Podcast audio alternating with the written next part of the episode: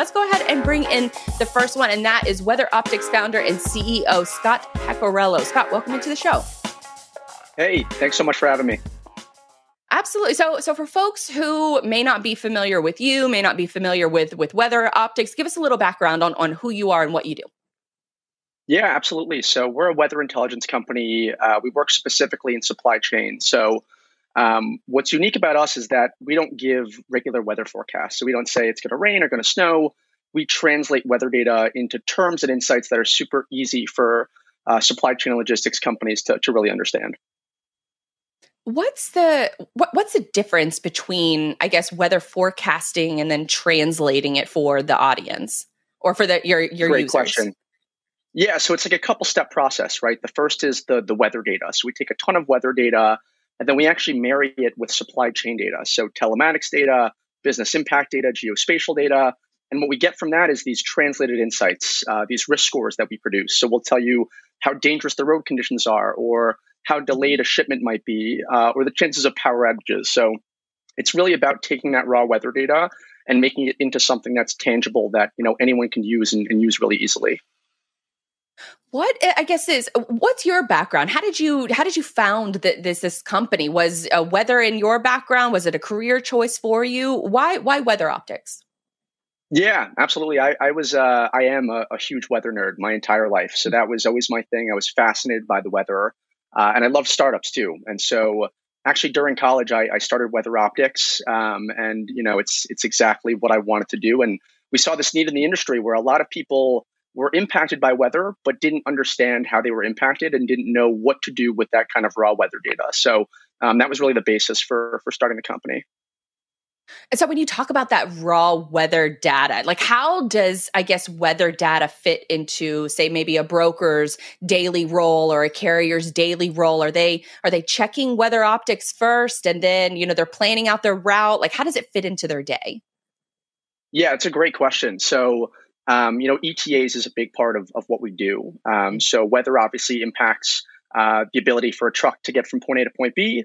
Um, and so a, a broker or uh, you know a route planner or anyone in the industry who's trying to get a sense of how delayed their shipments might be um, can come to Weather Optics and, and, get a weather adjusted ETA. So we'll tell you how delayed a shipment might be from normal due to the weather. Um, we also help with pricing, right? So um, weather is affected by supply, uh, supply and demand. Um, and so you can use weather optics and the risk scores to get a sense of if you should be moving price points um, based off of upcoming upcoming weather conditions. And so, with those weather conditions, I mean, I, I, am from Florida, so I hardly ever trust the actual weather report because I, I know that it could be raining for 20 minutes on my side of town and it can be perfectly sunny, or it really could be raining in the front yard and then sunny in the backyard. How do you, I guess, uh, accommodate those different weather patterns all throughout the United States? Yeah, it's a challenge, right? And, and weather data is only so good. It's gotten a lot better over the last, you know, decade. But um, we take a number of weather computer forecasting models um, and we we kind of blend them and we adjust them and, and optimize them for accuracy. So um, those kind of small scale events that you're talking about, um, those are challenging. Uh, and we have a way of taking some of these, they're called mesoscale weather computer forecasting models, uh, and learning the biases of them, right? And then correcting to make sure that if we said it's going to rain somewhere it doesn't rain, um, you know, we don't make that mistake again in the future. So a lot goes into the kind of R and D and the initial weather engine that that we produce that runs all of our all of our insights. You mentioned small scale weather trans or uh, weather interactions. I guess is maybe the right right phrase for it. Are there large scale? Yeah, yeah. What what kind of weather events are you looking for? Yeah, um, I would say we're mostly used for these larger scale events. So you can think of larger scale as like a major hurricane or a snow event um, or some kind of wind event. And then the mesoscale events are more of like those pop up showers that you get in Florida that you were talking about, or a line of thunderstorms. So those are a lot harder to predict, and, and we've gotten a lot better at them. Um, but the larger scale events tend to be what's more impactful to supply chain. So, you know, imagine a hurricane, right, coming through Florida and all the, the impacts that that has on warehouse facilities uh, and supply chain managers and logistics in general, right? So um, that tends to be where our data is most useful. And so when you're getting this data and then it's getting sent to the end user, what what kind of actionable is it actionable next steps? Are you helping them, you know, maybe go to another route? How does it work once you get that data and you send that alert out? What, what does that next step look like for both weather optics and the and the person on the receiving end? Yeah, a lot of what we do is is we're giving these companies the tools to make those decisions, right? So mm-hmm. we'll tell you that there's going to be high road danger between, you know, these two points along a route um, or 20% of customers are going to lose power. And we're now working on taking the next step, which is you know intelligent recommendations. So saying that actually this alternative routing option is better, and you'll have a quicker travel time, um, or that you should shut down these operations at this time at this location. So it really started off by just giving them the tools to make decisions, and now we're starting to get into the the area where we're more comfortable of, of actually recommending actions you could take, which is really exciting and something that you know other weather providers uh, aren't really able to do right now. And so, when you are, what does the weather optics team look like? Are you guys all like meteorologists? Are you data scientists? Is it kind of a combination of the two?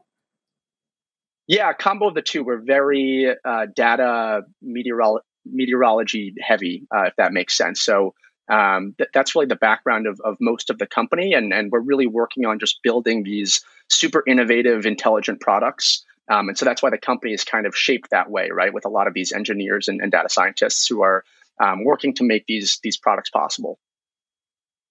And then uh, another interview that I, I, heard you on, you said you use route based insights, um, and that weather data is very accurate 48 hours out. So if I'm if I'm route planning, how should I, if I'm using your service, how should I, I guess maybe map out my day? If I'm trying to route plan for three days out, should I maybe try doing that two days out or the day of just to be safe to avoid weather delays?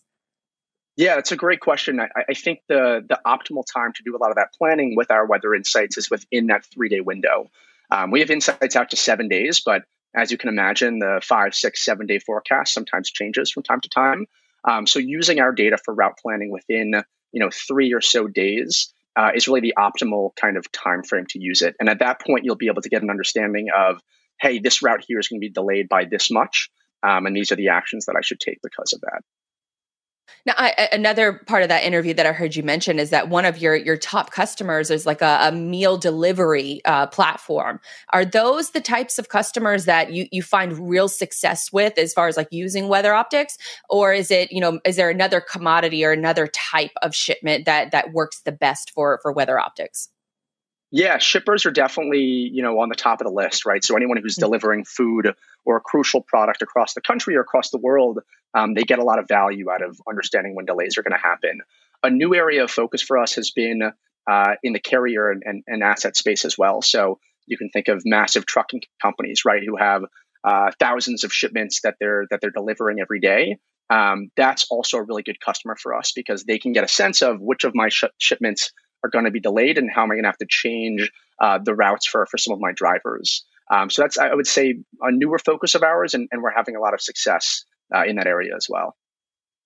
What about you guys as as far as like the the company in general? So you're you're providing all of this different data right now. What, what do those next steps look like? Can you get better data? Can you add more, I guess, insights into your your, your data stream? What does I guess maybe the next few years look like for Weather Optics? Yeah, we want to be really good in, in supply chain logistics, right? And, and we've made a lot of mm. strides to get there. But our route based products can have so many more additions to them and really cover all of the risks that weather can present. So, for example, that, that route based product that's called Right Route, um, the main component of that is this weather ETA, how delayed our shipment's going to be. But we also have things like a, a, tipping index. So, is there a chance that my truck's going to roll over?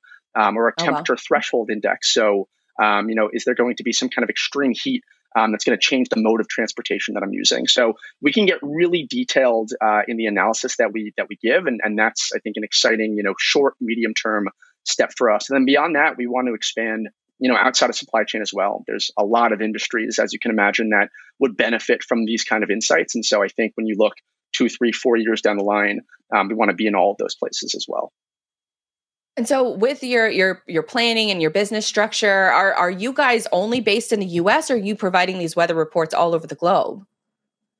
Yeah, we recently ha- um, have have produced and, and delivered global data, which is super exciting. So um, primarily our customers in North America and Europe, Um, but we now have global data available. So that obviously expands the opportunities and, and even some of our US based companies, right? They have operations everywhere. So um, that was a huge, important step for us and uh, a very challenging step to make sure that our data was going to be as accurate and as good, not only in the US, but, but around the world as well. And you've mentioned data a bunch because this uh, naturally that that's where you know the I guess the the bulk of your business comes from but where does that data come from is there like you know how people say like big pharma or you know uh, I don't know, big eggs, whatever. Um, but with the weather in particular, yeah, yeah. is there like one company that controls all of the weather data, or there may be a handful of companies, or is it like a bunch of satellites that you can tap into? Give us a sense on where the data is actually coming from. Yeah, there are these supercomputer models that are located kind of all over the world. And there's, you may have heard, there's an American one, there's a European one, um, there's other global ones. And so um, a lot of those are, are, free resources for us to tap into. And a lot of other weather companies do this as well. So um, we tap into a lot of that computer modeling. Um, and then we have other different sources that we pull from as well. So we go beyond just the weather data. So that, that's kind of the basis. And then we, like I mentioned before, we pull in geospatial data. So what's the elevation in this area? How far is this area from a river? Um, you know, how susceptible is this area to snow? Um, so all of those different data points come in, um, and we're using all of those to kind of create our our products, if that makes sense. Oh, that's super cool. I didn't know that there was like different, you know, data stations set up all over the globe. I imagine, you know, satellites play a role in that. What about from the local level too? I, you know, there, there's one person that I follow that they really prioritize getting the dash cams of of the weather conditions from drivers on the road. Is that in the works for you guys, or is that more of just, a, you know, hey, here's a first person view of of what the weather looks like where I'm at? Yeah, totally. I mean, we want to get better at at you know the, the data that we pull in and so having that kind of you know dashboard cam uh, data and, and other sources from telematics. We already have you know a couple partners in the space that we're collecting data from actual vehicles um, on, but getting better at that and the hyper localized data is super important. Um, there's a lot of people that care about the real time, you know, what's happening outside right now and how is my vehicle being impacted, um, and particularly the, in the autonomous space, right? So um, these hmm. driverless trucks, um, that kind of data is is super super important to them. Oh, that's super interesting. I didn't even think about it from the autonomous angle that they're, you know, they're pretty much data companies in and of themselves. So using more data to help route better route plan and, you know, prepare for these, you know, crazy conditions that might arise exactly. seems like a, you know, a good problem to be on top of. All right, Scott, what what else should we know? Uh, places where we can follow you and your work, all that good stuff. Yeah, absolutely. If, if, if you're interested in, in, learning more about the data that we provide, follow us on LinkedIn or reach out to us directly, uh, weatheroptics.co. Um, and yeah, thank you so much for, for having me on. Awesome. Super fascinating conversation. Good luck and, and, and keep us updated with, with how the, I guess, the weather world is holding up because you guys are, it feels like you guys are doing a good job. Appreciate it. Yeah, absolutely. Thank you.